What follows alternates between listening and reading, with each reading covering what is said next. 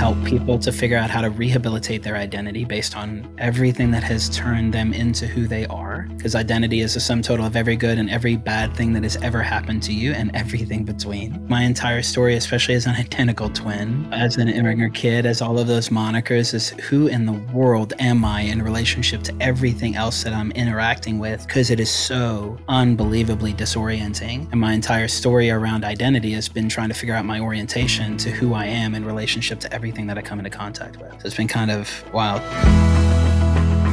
Welcome to the Living Centered Podcast, where we enter into honest conversations about pursuing a more centered life, rediscovering, reclaiming, and rooting in to who we truly are. I'm your host, Miles Adcox. I'm your host, Lindsey Nobles. And I'm your host, Mickenzie Vogt. All right, friends, this week's episode is incredible. I know I say that a lot, but Lindsey and I were both so excited for the opportunity to sit down with the incredible Dr. Jerome Lubbe. We met him last fall, and we are just relishing in the opportunity to get to know him a little bit more. He's beyond brilliant. Like, I wanted to take notes the entire episode and listen to it several times just to make sure I didn't miss anything he said. He refers to himself in this episode as a personal trainer for the brain and an identity rehab specialist. But what does that really mean? Dr. Jerome, as a functional neurologist, helps people make sense of what's going on in their brains and bodies. He calls himself the patient doctor because it was his own quest for neurological well being that led him to specialize in complex, unresolved neurological cases for his clients. During this conversation, he shares his personal story of his quest to find answers, how he's still in process, how he helps clients not only find medical answers, but also improve their overall wellness, and he makes some pretty complicated principles feel practical and approachable. He even walks Lindsey and I both through two different practices that will interrupt well worn patterns in your life and help you develop the neuroplasticity and new ways of thinking so that you can operate differently in the world. I know you're going to love it, and I can't wait for you to meet Dr. Jerome Lubbe. Today, we are here with our friend Dr. Jerome Lubbe. Thank you so much for joining us and for your time. I personally am so excited to just get to know you better for an hour and have an excuse to mm-hmm. do that because our paths crossed last fall and I felt like I was in proximity to you, but never got to like really be with you and ask all the questions that I wanted to. So I'm going to do that now. I love it. Thank you so much for having me. It's a gift. I'm looking forward to it. So you were not born in America. I was not. Where were you born? yeah, start there. Tell us a little yeah, bit about your origin story and like. I will. I'll give you. I'll give you the high level bullet point. I joke with folks. It's either the start to a bad book or it's just my life. Right? It's a. It's. It sounds made up, but I'm a six foot two, two hundred and eighty pound heterosexual white man. So I look and I sound like I'm from the Midwest or from somewhere in like a neutral place of the country. Yeah. Um, but I'm actually a South African born Congolese immigrant to Zimbabwean parents who immigrated to the States on asylum status as a refugee in the early 90s. A hundred mm. bucks, two suitcases, a bipolar grandmother, and a parrot. I went to 11 different schools before I graduated high school. I have an identical twin brother and an older brother. I've been in five countries, went to three different colleges. I have lived in seven different states. And a lot of times people ask me where I'm from, and I tell them, well, I can tell you for sure, at least it's Earth. But the rest of it, it's been a bit convoluted. But yeah, I had a pretty interesting origin story because I don't look like your typical African refugee immigrant kid when I show up. And I also found out when I moved to the States that I have a non traditional white name, yeah. meaning most yeah. people who know Jerome's, I actually had this happen with my wife at dinner. We had our 17 year anniversary just this past Friday.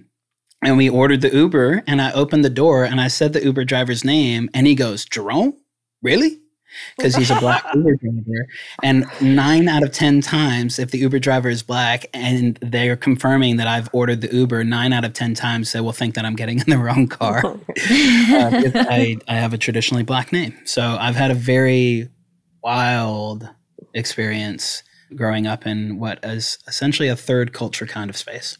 Yeah, I heard yeah. a ton of themes around transition and adversity and because um, transition as a kid is shaping and hard and yeah. and then also just develop some resilience. and identity you know and that there was a lot of blurriness around the disparities of like Mm-hmm. who you were versus who people expected you to be.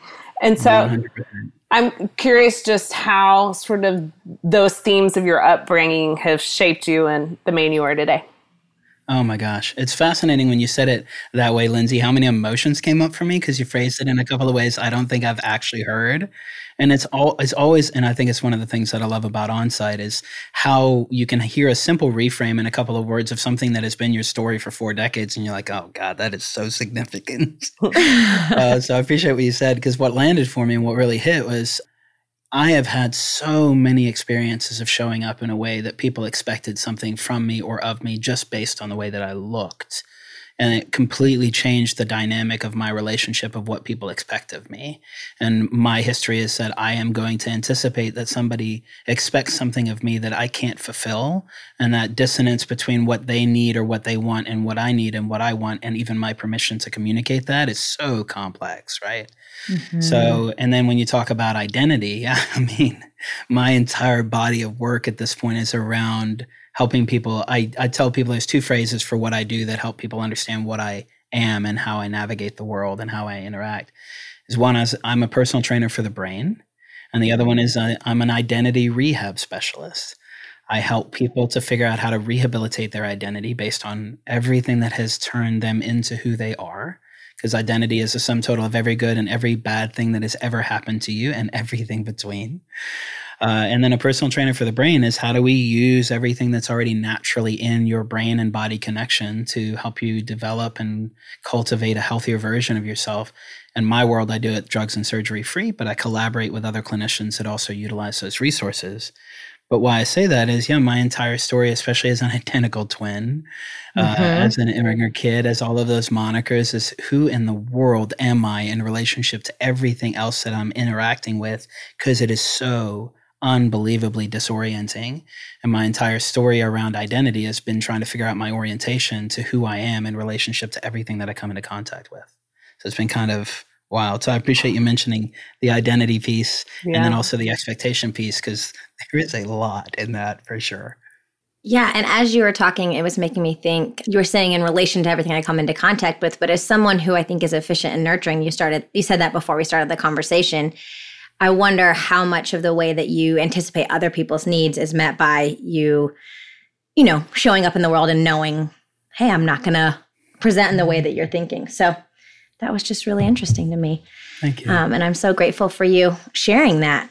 I appreciate it. Um, you mentioned that you are you had two different titles that you do personal trainer for the brain, um, and that you are a rehabilitation of identity. Is that those are the two things? Yeah, identity rehab specialist. Identity rehab specialist. That's so such a powerful statement of what you do, and I wondered if you'd unpack them a little bit more and kind of how you how that plays out day to day. Just a, a quick context for somebody who's Yeah. listening and hasn't heard of me or about me is I'm, I'm generally my all of my content is known as the patient doctor. And the reason being is I was a patient who went to 21 specialists over nine years, spent over $100,000 to get a diagnosis, only to find out that no one knew what to do with that diagnosis. So all of that effort, all of that experience and expectation landed me in a place where I had a diagnosis but no effective change. So the only reason I became a doctor was I couldn't find a good one, right? and in my experience of why I became a personal trainer for the brain was I moved into getting nine total board certifications and board eligibilities in what's known as functional neurology. So basically makes me somebody who can practically work through neuroplasticity, which is how do we change the brain in real time and working through that in a way that I hadn't experienced. So everything in the traditional model didn't really work for somebody who was trying to get whole like I was. They're really good at triage, not great at wholeness and wellness. And then the alternative providers really good at rehab and really good at kind of wellness, but not good at complex cases. So how do you do wholeness and wellness in a complex case that may never get to resolution, that I may never fully heal or fully recover, but I don't want to stay in this constant state of recovery and triage. So I was trying to find a middle ground between that. So the personal trainer for the brain came from the space of I want to be a clinician who supports people who have gone through what I've gone through. That's my lived experience. The other side of it, in terms of the identity rehab specialist, is going, you know, I got introduced to really cool tools like DISC and Strength Finders and, you know, MBTI and the Enneagram and learning all of this self awareness piece, but going, God, it feels like there's so much increased understanding and increased awareness, but not increased application. Like, mm. I want to know what to do with that information. I want to finish a Brene Brown or a Simon Sinek book or a Malcolm Gladwell book, who I ran into at the coffee shop next door just last week. It was awesome. Cool. Mm-hmm. Um, That's awesome. And go, I hear what you're saying, but what in the hell do I do with it? Yeah. So, in this idea of being the patient doctor, I came back to this statement that goes across all of my work from a patient perspective, a provider perspective, a parent perspective, a partner perspective, and as a person is I want to know how neuroscience can meet practical application and self-care at the same time. Like can we connect our brain to our body in practical ways to take care of ourselves and also do it through really good contemporary neuroscience, but in a way that makes sense for somebody who goes what exactly is neuroplasticity, right? So it's trying to make it all practical because, you know, I, I left with more questions than I ever got answers to in literally every doctor's visit I ever had. And mm. I hmm. don't want to do that to people. At the end of the day, my reason for being is to help people find more safety inside their lives. How do we find more safety and do this in sustainable ways? Yeah, I am like so dumb on this subject. So I, will be really good at helping bring our audience along because I'm not afraid to ask the question and admit I know nothing about neuroplasticity. That's okay. So just curious, like, uh, what are like some of the kind of like foundational truths of sort of this work and sort of how can people begin to conceptually start to like get grasp of the work that you do and how it could impact them. Yeah, it's I, I, appreciate the question. And to encourage you, Lindsey, just so you know, my undergrad is in digital animation and film, and I used to do music full time. Uh, so you're talking to somebody whose original degree is in art. So you too can also learn what the word neuroplasticity means because I essentially had the academic understanding of you know a, a rock at the beginning of my my mm. schooling. I think it's one of the foundational, probably the most foundational thing in my work is this idea of finding safety and going okay well what does safety look like right because 97% of what's happening to us as human beings on a daily basis is subconscious mm-hmm. so our body is trying to keep us alive our body is trying to support us but what happens if we've never heard the phrase that 100% of what your body is doing is supportive, but not necessarily helpful? Right? Like, mm, I don't. That's good. I've had over 2,000 migraines in the last 20 years. I've had nine in the last four weeks. For me to understand that my body is trying to help me when a migraine starts has taken a lot of work. okay. Yeah. Like it makes me both appreciative of what I've done and angry that I still have to do it because it is so hard. Right. So, in the idea that my body is trying to help me find safety, then if we look at the last 24 hours, never mind the last 24 months, one of the biggest things that's come up is just the idea of what helps me to feel safe, right? What is my relationship with safety and survival and things like self gratification? So, one of the core concepts that we do in all of my work is to help people understand that a lot of the times we think that we're trying to find something that's going to help us feel better or give us more margin. But the way the brain works is actually the most relevant thing that it needs is for you to minimize pain first. You can't even think clearly enough to understand what it is that you want if you're in enough pain that you can't even think clearly. And the exact same part of your brain that processes physical pain also processes mental and emotional pain. So, another way of thinking through that is when fear goes up, cognition goes down. And if we've seen anything over mm-hmm. the last two years, people can't think clearly and don't understand what they feel. They can't even mm. articulate it. They can't even connect to it. How many times have we been sitting across somebody at onsite or in our own places or in our own lives or our own homes and going, What are you thinking? I don't know. How are you feeling? No idea. Are you uncomfortable? Oh my God, yes. Right? Yeah. So when fear goes up and cognition goes down, if we can find a way to really effectively minimize fear, how can we create a space where we can even access our ability to think and feel in more effective ways. And then you can unpack that into a plethora of practical ways to do that. That's really helpful. Thank you. You're welcome. I think you mentioned self care and safety, and I'm just wondering what is your unique lens on that? Because as I was researching you, I was like, oh, that's a really unique perspective. And I think we don't often put those two things together. We're saying, oh, I'm, you know, self care is this indulgent idea when it connects to something that is as basic as safety. How do we make mm. sense of that? And how do you walk your clients through that, your patients? Yeah. I appreciate asking. It's a great question. Uh, I think the first thing with finding safety is understanding that your brain can't tell the difference between perception and reality. Mm, um, yeah. One of the ways that I say it is your brain can't tell the difference between a bear and a deadline.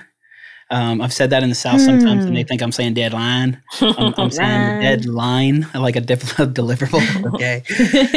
so, for instance, if you've flown recently, or you flew at any point in your life, or you've ever heard of anyone flying, when somebody runs late for a flight, which version of them shows up? Are they are they about mm. to miss the flight and they go, mm, I'm going to check in and welcome this moment, right? Nobody yeah, does that unless they've done a lot of work at onsite, maybe, right? But you're in a situation where if you start to feel this perception of a loss in safety or a loss in what it is that you're pursuing, and you start to feel uncomfortable, your brain responds the exact same way to running late for a flight as it does for somebody pulling a gun on you.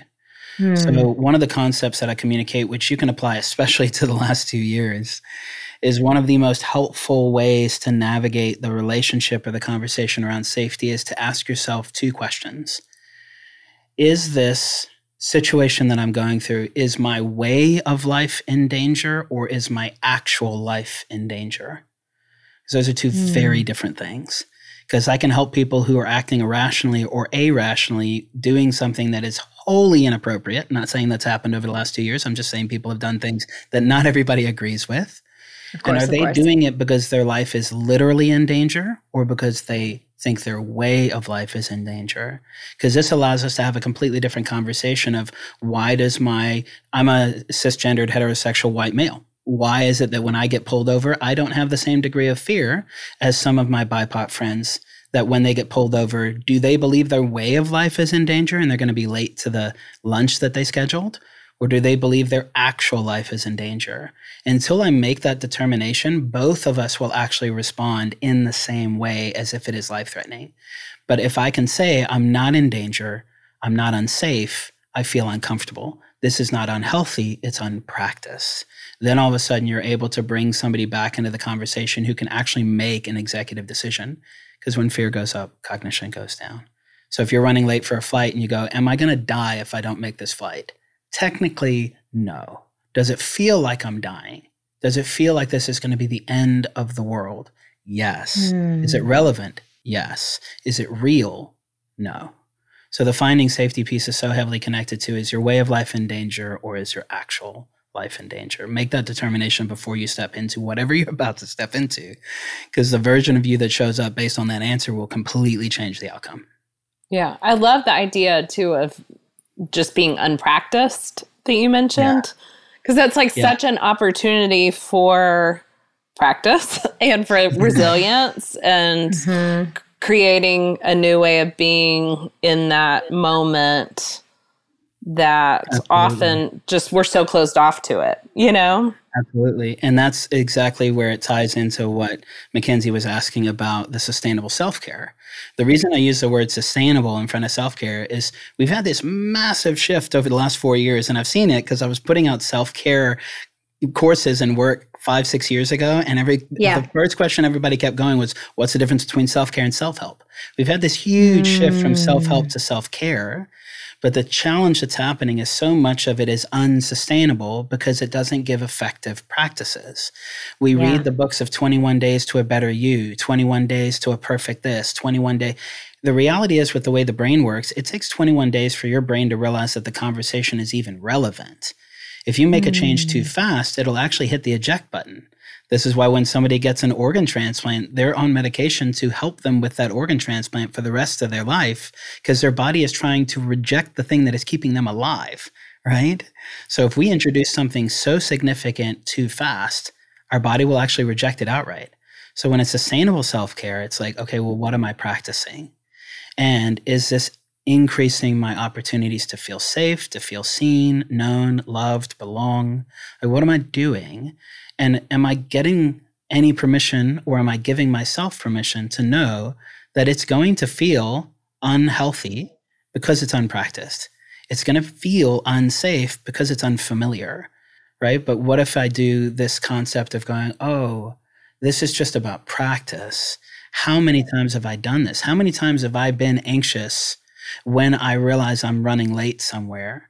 Versus how many times have I practiced pausing, taking a deep breath, putting my hand on my chest, and telling myself, I'm going to be okay. I'm still going to be uncomfortable, but mm-hmm. this is mm-hmm. about practicing something different. Like one of the phrases that I, w- I would land that kind of idea with is, and you guys finish the sentence for me practice makes Perfect. Yeah, you guys know anybody that does anything perfectly even once? No. No. We have someone at work that says it's a practice, not a perfect. And I yeah. always And the way that, that I say it is practice makes permanent. Hmm. And what it is, is you've got to ask, what exactly am I practicing? Because the road outside of this building that I'm in is permanent. I just need a big enough tool to disrupt it to change it if I want to, but I can rebuild a permanent highway if I want to. Practice means permanent. It means what's currently so practiced that it's a permanent part of your life. Then what am I practicing and what can I change? And if it's a big, deep rooted, constant part of my life, I'm probably going to need quite a bit of repetition, right? So mm-hmm. in those mm-hmm. spaces, it's going, oh, I'm just asking, what am I practicing? What am I practicing? What are my patterns? What are my protocols? Am I even aware? Is it practice to even ask myself what I'm practicing? Right? Yeah. That's okay. That's part of what we're trying to do to just understand a more likely way to do it. Because if I don't feel like there's any way to move forward, it's actually a really healthy thing for my brain to resist moving forward if it doesn't feel like there's a viable strategy to do so in a safe and approachable way. That's cool. We're working on a new digital product that is called Practice Makes Presence.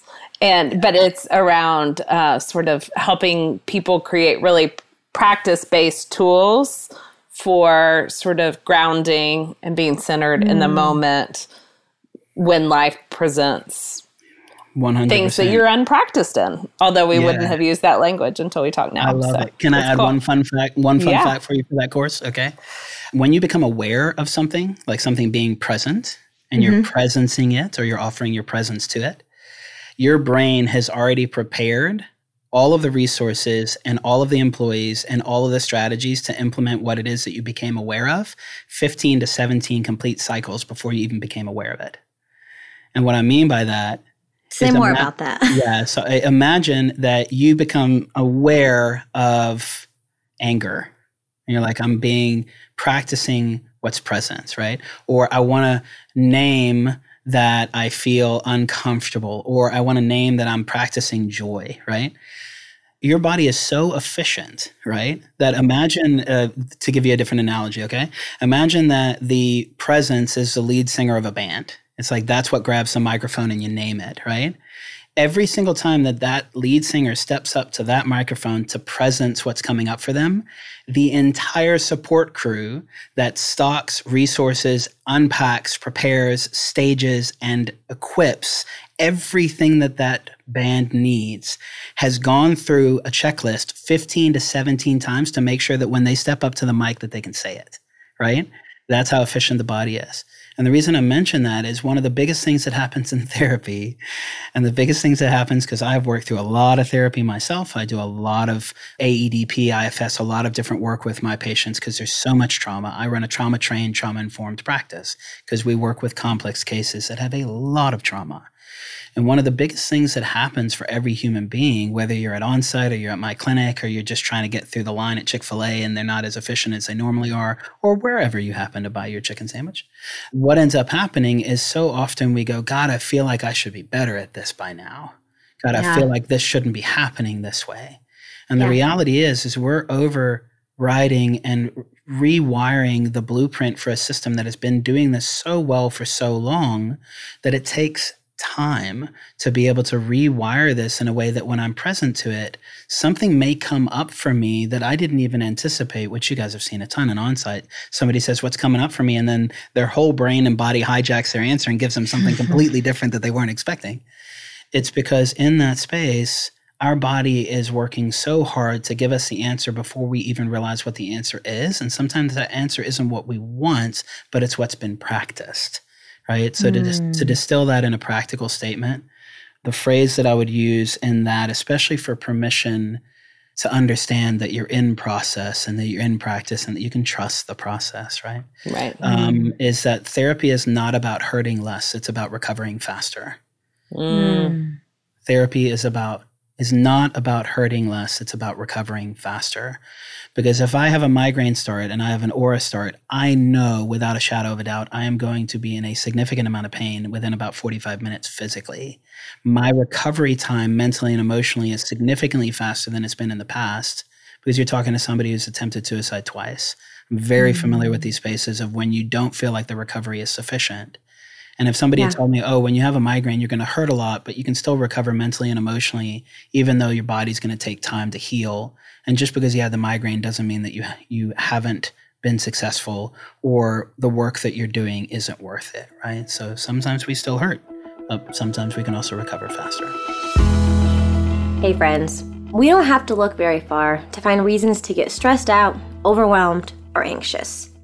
I mean, I kind of feel like I've been operating in anxiety at a heightened state for the last few years. And if I'm honest, a lot feels unstable right now. While I know that challenging circumstances have been happening since the beginning of human existence, it's no secret that the past few years have had a unique impact on our individual and collective anxiety. And while we can't always find external stability, we can cultivate tools that help us create internal stability. That's why I'm so excited about OnSite's brand new course, Practice Makes Presence. We designed this course to help you understand why you feel anxious, what to do in response to it, and how you can use grounding tools to manage your anxiety more effectively. In this course, we take a deep dive into five grounding practices that you can implement that will help you cultivate peace and presence in your life. I think we all need this course, and I'm so excited that we get to now offer it to the world. Join us for Practice Makes Presence and get the peace you deserve. As an added bonus, when you use the code GROUNDING through July 31st, you'll get 35% off this brand new offering. So head to onsiteworkshops.com slash presence to learn more.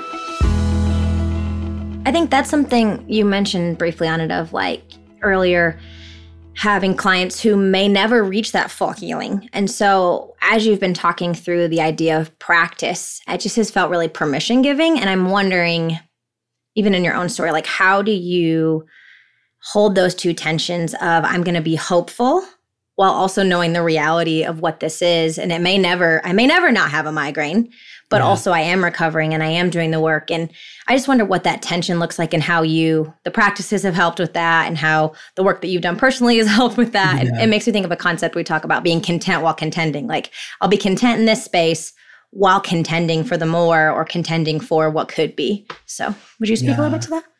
Yeah, I appreciate you asking. It's a really complex and really difficult process. Yeah. I think one of the biggest things that I've given myself permission to do is to recognize that this is still so difficult, right? And I would love for it to be easier. And there are spaces between that have rest, they have their moments. But for me personally, I mean, I've had five head injuries. I was run over by a car when I was eight. I have structural damage around all four sides of my brainstem. I have something that you can't wave a wand and get rid of, you know? I grew up in a charismatic Pentecostal world and was anointed in enough oil to bathe a cow. It never oh. got rid of my migraines. Okay. Never fixed. um, and so I think in that, the first thing that came to mind when you asked that, Mickenzie, is honoring the fact that it's still hard. But I recover faster than I used to because a lot of it, there's so much unmet expectation and so much resentment that I want to be beyond this. And for me personally, and a lot of the people that I work with, we want we don't get beyond it. So I'll give you I'll give you a, a simple framework for what that looks like because ultimately I'm trying to feel safe because the degree to which I feel safe is the degree to which I can continue or not, right? And we're talking like on an existential yeah. plane, never mind a literal yeah. like I'm going to get out of bed plane. And safety is is dependent on three factors. It's permission, consent, and participation. Mm. And what I hmm. mean by that is permission is what am I thinking about in this space? Do I have permission to think the frustration? Do I have permission to think about the anger? Do I have permission to connect to the fact that I wish things were different? What am I thinking? And do I have permission to go, you know what? I'm giving myself permission to engage for 15 minutes today when what I really want to do is engage for two hours. What is my relationship with permission? Do I have permission to do things that help me to avoid my trauma? And do I have permission to pursue the things that feel like I treasure or the things that I want in my life? Yeah, I need permission to do both of those things. The consent piece is going, what am I consenting to? Like, how much of this? Like, I gave mm. myself permission to engage, but then I didn't realize that I thought I had an eight hour window, but maybe my body updated me that I got a two hour window.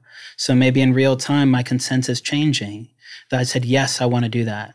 But then I didn't realize that I consented to probably more that I could do, or I realized I could probably consent to more. Like this feels really actually approachable. And then I'm connecting with that emotional side of it of going, what does this mean to me? And what am I consenting to? So permission is very much tied to what we're thinking. Consent is very much tied to what we're feeling. But permission allows me to say yes, but then consent allows me to say how much, right? And then the participation is like, okay, but when do we start? Like exactly to what degree am i participating? Am i participating as a passenger as a driver? Help me to understand what's the practicality of this? What are we actually doing? How am i actually participating? Because if i don't not only say yes and then say okay but how much? and then go okay but when do we start? Because i could say yeah absolutely i feel like doing that. And yeah i think i could do that for a few days and then somebody goes well you got five minutes to be here. I'm like I, am not ready. I can't participate yet. Yeah. So I yeah. think permission, consent, and participation is a huge piece. And I'll give you a quick example if I can. That yeah. one of the connections when people are like, help me to understand how the brain stuff connects with how I feel, right? Yeah. Um, there's not a single person that I've worked with that is working through anxiety that doesn't have a skewed relationship with touch, physical touch. Okay. Mm-hmm. The part of your brain that develops anxiety is a part of your body that deals with anticipation, like something's about to touch me. And very, very, very, very commonly, people who are hypersensitive to touch or ticklish also deal with anxiety because they're built on the same framework. Mm. Touchiness and sensitivity in the skin can make for touchiness and sensitivity in our brain, right? So when is, I'm working is that people, like a cause and effect thing? Uh, yeah, like, well, like, was I tickled too much as a kid, and that's why I'm anxious? Or well, it's more of a relationship with safe touch. Okay, right? Because interestingly enough, regardless of where you are as a human being, you can't tickle yourself, right? And if you can't tickle yourself, there's a lot of stopgap measures that are failing. but most people can't tickle themselves. So it can't be an issue with the actual experience or the actual input. It has to be an issue with how you experience that input. So if you touch the bottom of your foot and you're not jumpy, and I touch the bottom of your foot and you're jumpy, it can't be strictly tied to the actual mechanics of touch, right? It's what are you experiencing? The reason you can't tickle yourself it's a, it's a closed feedback loop. You know what's coming. You don't have to anticipate, right? Okay. I, I'm I, laughing I, because I'm like feeling like my mail is being read. So continue. Yeah, I'm sorry, but this is how you fix it, right? You ready? Okay. Because you can't tickle yourself. And you're like, God, I feel like I deal with anxiety all the time. And I've been doing five years of work on my anxiety. And for the love of God, my anxiety is not dropping. Yeah, because your anxiety might not be happening in your brain. It might be the consequence of the anxiety you're having in your body right? Because you're sensitive to touch. So, what does it look like to walk barefoot? What does it look like to take a shower and fluctuate the temperatures so that you can feel the difference between cold and hot and you give your body the chance to have dynamic conversations that don't require you to unpack everything in front of a group of people during experiential dynamic psychotherapy? Just saying, maybe that happens.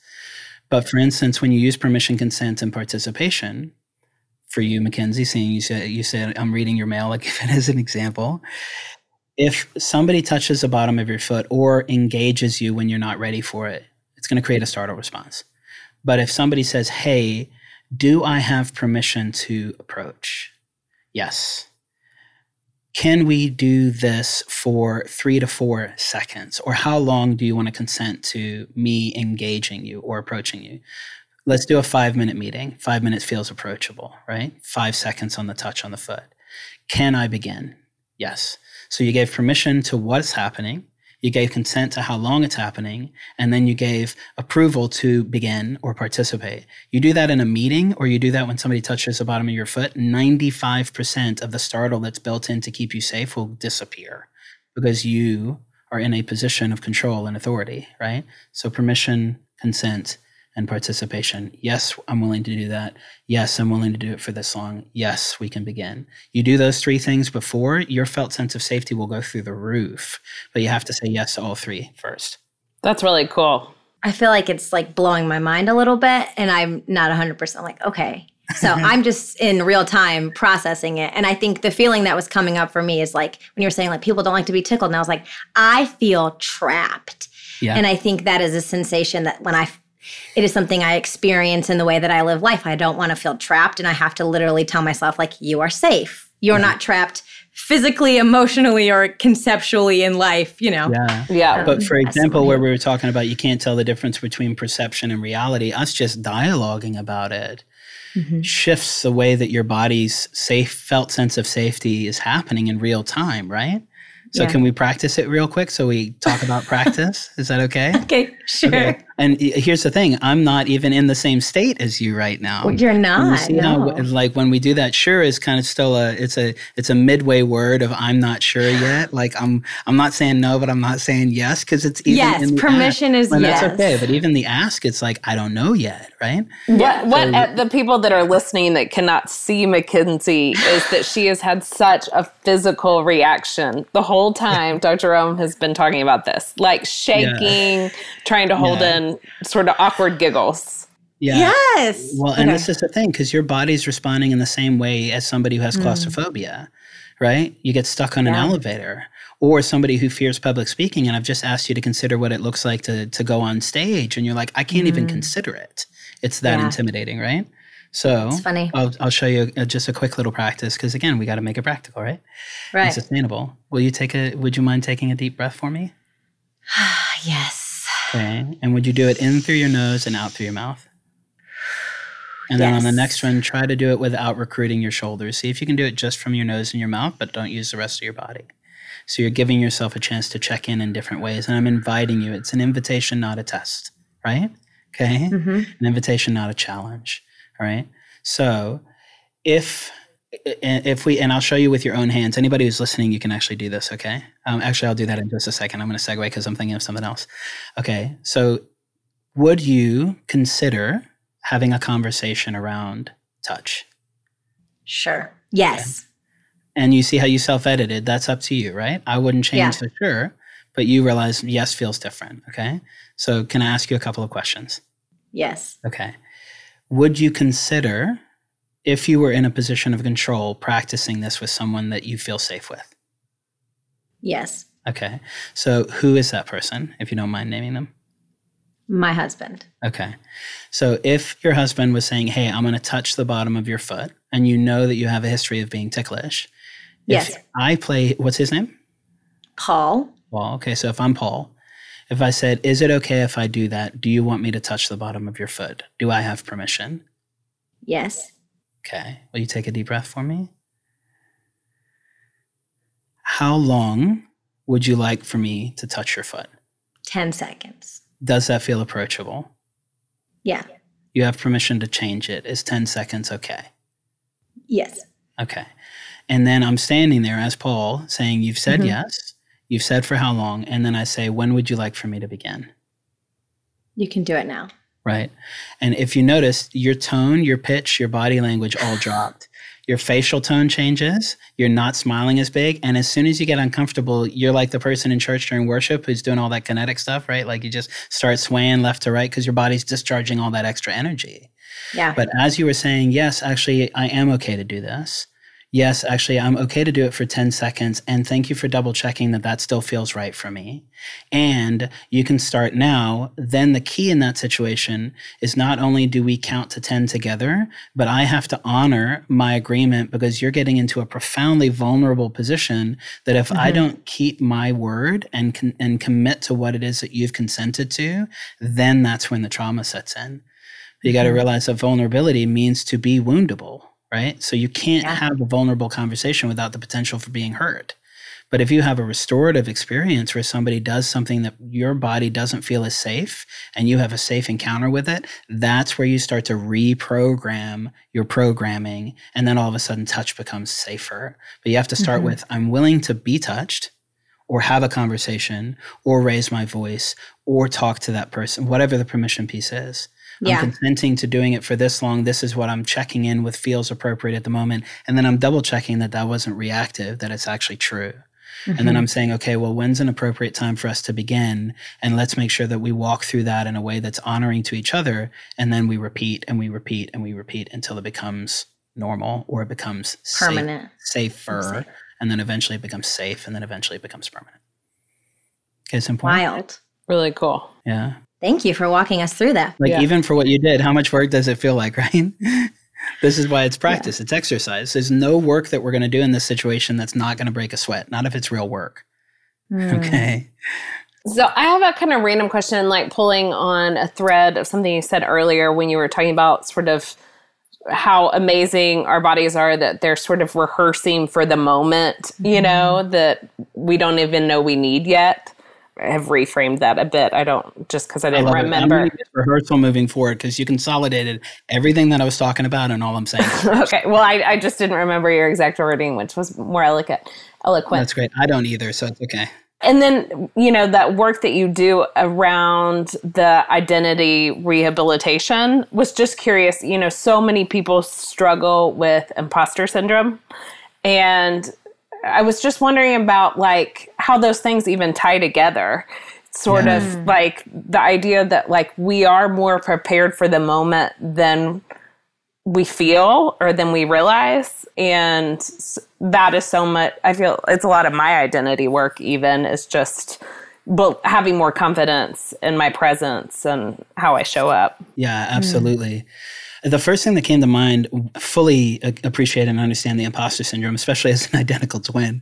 I graduated high school 85 pounds heavier than my twin brother. So anybody who's ever ever had body image issues or body dysmorphia, disordered eating or anything like that, you're like, I wonder what I'd look like if I was 85 pounds lighter. I would look in the passenger seat and go, oh, look, ideal version, right? So it's this is a great, I've so so many experiences, but you know the interesting thing is, is I think one of the things that we sometimes it's right in front of us, but we miss it. Is I think for a lot of us, the reason that we have imposter syndrome is that we're actively trying to become someone else on purpose, but our system is competing with old narratives about who we are. So when we show up in a way that's new, even if we show up in a way that's healthy, our body's going, but that doesn't look like who we used to be. So we're becoming a different version of ourselves, and it feels like an imposter because it's anchored in who we used to be, and who we are and who we're becoming is intentionally different for a reason. But we're competing with our own version of ourselves in real time, right? So it's not that I think I think the misunderstanding with imposter syndrome is that we're trying to become a different version of someone else or mm-hmm. what we're doing is not qualified in relationship to other people or what other people will think mm. or whether or not we are qualified or disqualified to do fill in the blank. It's actually that our system based off of our patterns and our history is saying who you are right now does not compute to who we used to be.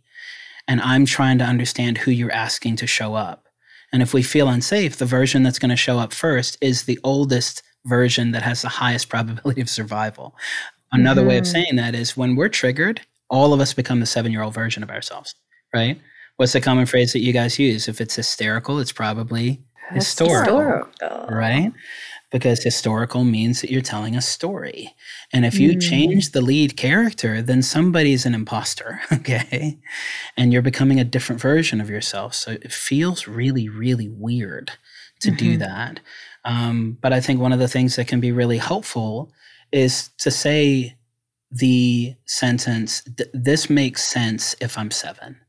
This makes sense if I'm 10. This is where the, and you can make the internal family systems model really practical because you can go, oh, this lives in the part of my brain that was the it, uh, it had arrested development at 7 or 10 or 12 and I experienced this trigger. That makes sense based on me being 7 that makes sense to what happened when I was 14 this trigger makes sense based on the younger version of me because as soon as you say to yourself that makes sense if I am younger what do you immediately know that i'm older.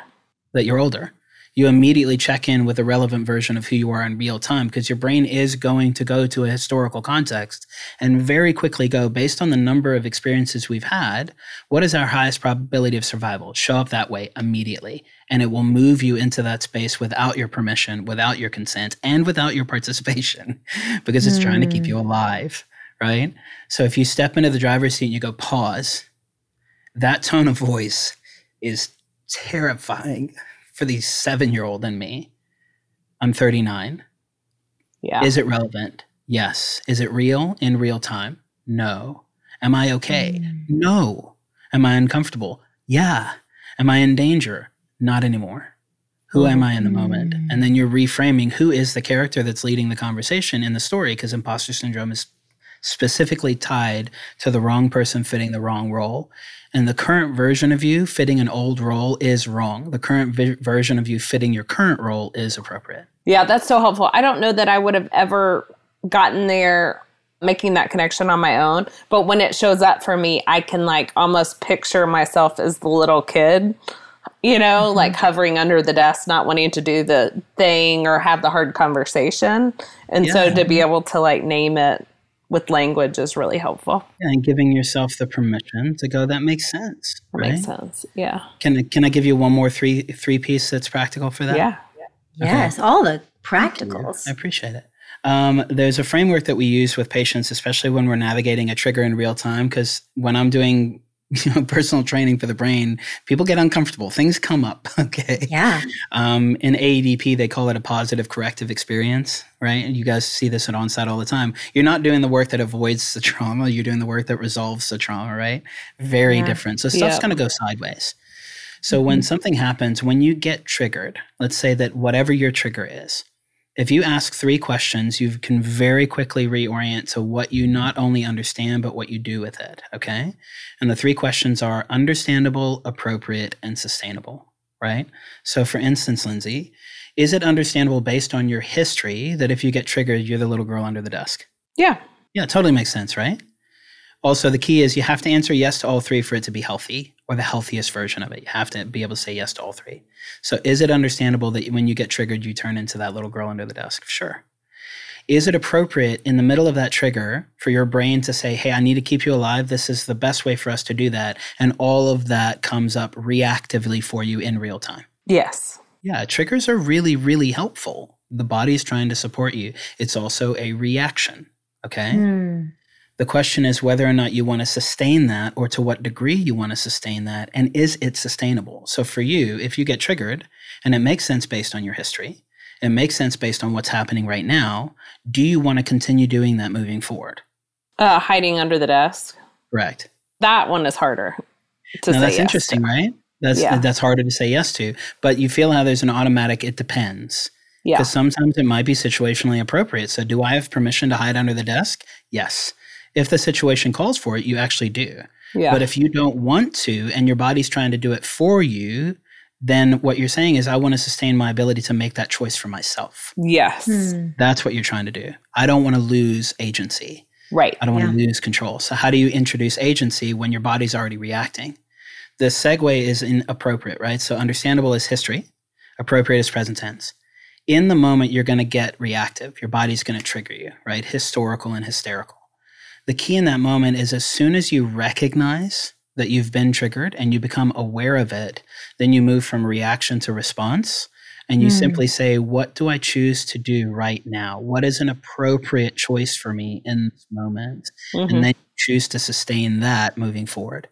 So if you can't automatically say yes to sustainable, something needs to change in the moment, right? So is it understandable? Is it appropriate? Is it sustainable? Based on my past or my triggers, do my triggers make sense? Yeah. Based on how I just got triggered, is my reaction appropriate? Yeah. Do I want to choose a different response if I'm in the driver's seat and I have my decision? Yes. Yeah. So what I'm saying is I want to choose what I sustain moving forward. But all I know is I got to come back to this understandable, appropriate, sustainable. If I can say yes to all three, that's when you really rewire triggers to the point that your body will start taking care of them before you even realize that you've been triggered. And that's a whole different ballgame. Yeah, that's huge. Yeah. So it's changing the third one so that that th- the response is actually what is sustainable. Exactly. So when I'm activated, I'm not hiding underneath the desk. Desk. I'm taking deep breaths, or I'm going for a walk or whatever. Absolutely, because then what you end up practicing is that you have choice, you have mm-hmm. agency, mm-hmm. you have decision, you have control, and you're deciding from an executive position as a leader in your own system, as the boss of your own body, mm-hmm. as the healthy parent you never got. You're saying, What do I want to reproduce? Practice yeah. makes permanent. What am I practicing? If I don't practice something different, my body will default to old patterns. Yeah. So if I change what I sustain and I change what I practice in a either a strong enough way or a consistent enough way or long enough, if I change mm-hmm. my relationship with what I'm practicing, my body will get the memo like an, a group of employees getting new direction from leadership that this is the way we do things moving forward. And then you will rewire the entire way that you approach a trigger because you've done it enough times for the employees to go, oh, so that's what you're asking for now? Because we were doing it based on what you asked for last time, but you haven't mm-hmm. asked for mm. something new in 30 years. Right? Yeah, yeah. So we have to give our system new instructions, and that takes intent. Wow, that's so good. Dr. Jerome, I feel like there are so many questions I want to ask. Before I ask our final question, Lindsey, is there anything else that you Well, I just wanted yeah, and this might be your final question, I'm not sure, but I just want to make sure we talked about how like people can engage with you moving forward because I know that like you've brought up so many helpful practical tools yeah. Um, mm-hmm. And so I think people are just going to want more. I appreciate Definitely. Um, I'll answer that quick. The easiest way is drjerome.com.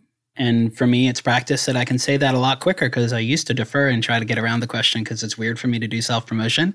And I'm actually happy with how quickly I answered that. So I'm just going to name that and celebrate that. The other thing is, I always encourage everybody, especially if this is the first time that you've heard it, that it's like, oh my God, that was a fire hose. Once you've done this a couple of times, it's really not it's just new. So it's not mm. that it's hmm. unapproachable, it's that it's unpracticed or unfamiliar, right? So what I recommend is nothing on the planet is designed to be integrated in our system on a first pass. All this mm. conversation was was exposure. You're just getting new information, but you got to digest it and then you got to integrate it and then it becomes a part of your lifestyle. So my recommendation is if any of this was like, oh, that's good, I should probably write that down, or this is great, or I don't want to hear this guy again, awesome. Listen to what your body is saying. But then if it's something that feels approachable or supportive, it's going to take reps. It's going to take consistency. So one of the things that I would say for different people in different buckets, I've got e-courses on my website if people want more information about my brain-based approach to things like the Enneagram. Or for people who like listening, I recommend using Listen Notes. It's a great website that's an aggregator for podcasts. If you go to mm. Listen Notes and you put in my name, I think there's like 150 podcasts over the last four years. Just pick a topic. You're like, that feels cool. And then listen to it at least twice because on the first pass, you're just getting exposed to it. So drjerome.com, listen notes, and then see what lands for you. Thank you. I love that. Thank you for promoting because I feel like people are going to want to to know you. I appreciate um, it. So I'm excited. I know that we both left interactions with you of wanting to know more. So I'm, I'm confident in that. My last question, we often ask people like what is a practice that keeps them centered? And I think we've talked about a lot about different practices and the importance of practices. So what is a practice in your own life that has become essential for you? It's a, I appreciate the question. It's also interesting having done this at onsite myself, which I strongly endorse and recommend. I just noticed what came up for me as soon as you asked it, especially with the emotion that came with it, because yeah. it's, a, it's a mixed bag. And I think I'll just name what what happened is one of the things that I'm navigating is how do you deal with the fear that hope brings, right? Like mm-hmm. hope is not safe for everybody. Yeah, hope is mm-hmm. super intimidating. And how do you grieve good things? Like there's there's a big part of this. Like I went th- the first three months of this year with only three migraines. It's the only it's only mm. happened twice in the last twenty years one migraine mm. per month. I average 10. And in the last five weeks, I've had 10. Mm. So I'm actively in this space right now. And the first thing that came to mind for me, especially in that context of hope being scary and grieving good things, is my practice is really heavily tied to not isolating in plain sight. Mm-hmm. And what I mean by that is even now in the conversation that we're having, very few people are aware of how much my physical system is going through, right? How much my body is processing physical pain that impacts my mental and emotional kind of real estate and my experience. And I'm really, really well practiced at compartmentalizing pain and hiding in front of the people that I'm with.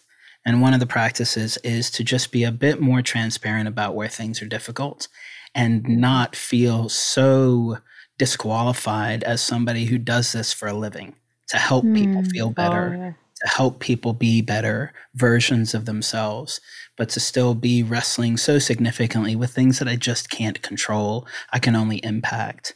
So my practice is just to be a bit, a bit more transparent where people can see it and not mm.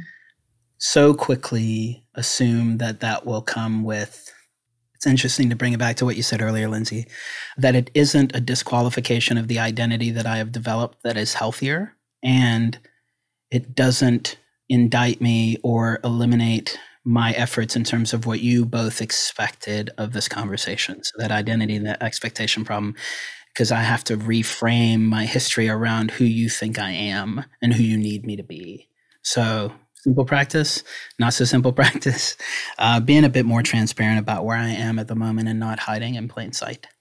Thank mm-hmm. you for Thank you. your vulnerability. And it truly feels like a privilege to just be able to hold space and time with you and mm-hmm. to see you. And for me, as a skeptical person, your authenticity and the way that you show up completely validates the work that you do mm-hmm. and who you are as a person. So Thank you. I appreciate mm. that. And I believe you. Yeah. Well, I've got no and BS. I believe you. which, which She's got no BS. I'm not. I need to work on it. The reason I say that for anybody who's listening is one of the biggest things that I've had to do is go, thank you, I believe you, because my system automatically wants to resist that yeah. I don't mm. believe it about myself. But I can't negate what you believe about me. Mm-hmm. I also can't dictate what you believe about me. But if what you're saying feels safe, I can at least acknowledge that you believe it. And maybe that will give me permission to believe it as well. Yeah. Hmm. Right. So thank, thank you. you. I believe you. I wanted to affirm you as someone who is very great at reframing and great at pretending like things don't bother me and hiding in plain sight. I was really appreciative and it gives me permission to show up as my whole authentic self. And I know that that is a gift that you give in your practice and to the people that you get to serve because you're showing up and saying, hey, this is still hard. And like you said earlier, like this, it matters and it's still hard. And so thank you for letting us be in this space with you and being transparent. I'm really, really grateful. Thank you so much. I appreciate the opportunity to be with both of you. What a gift. Thanks so much. Thank you for listening today and for committing valuable time to share space with these powerful stories. Make sure you hit subscribe to get all of our inspiring conversations with these incredible people delivered directly to you. And if you found this conversation particularly impactful, consider supporting the show by leaving a review on Apple Podcasts or wherever you listen.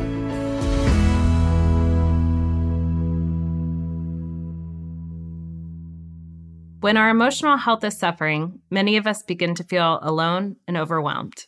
If you're in that place right now, we deeply encourage you to ask for help. If OnSite can support you in connecting the dots with one of our programs or other offerings, our admissions team would love to connect with you. Simply call 1 800 341 7432 or visit onsiteworkshops.com.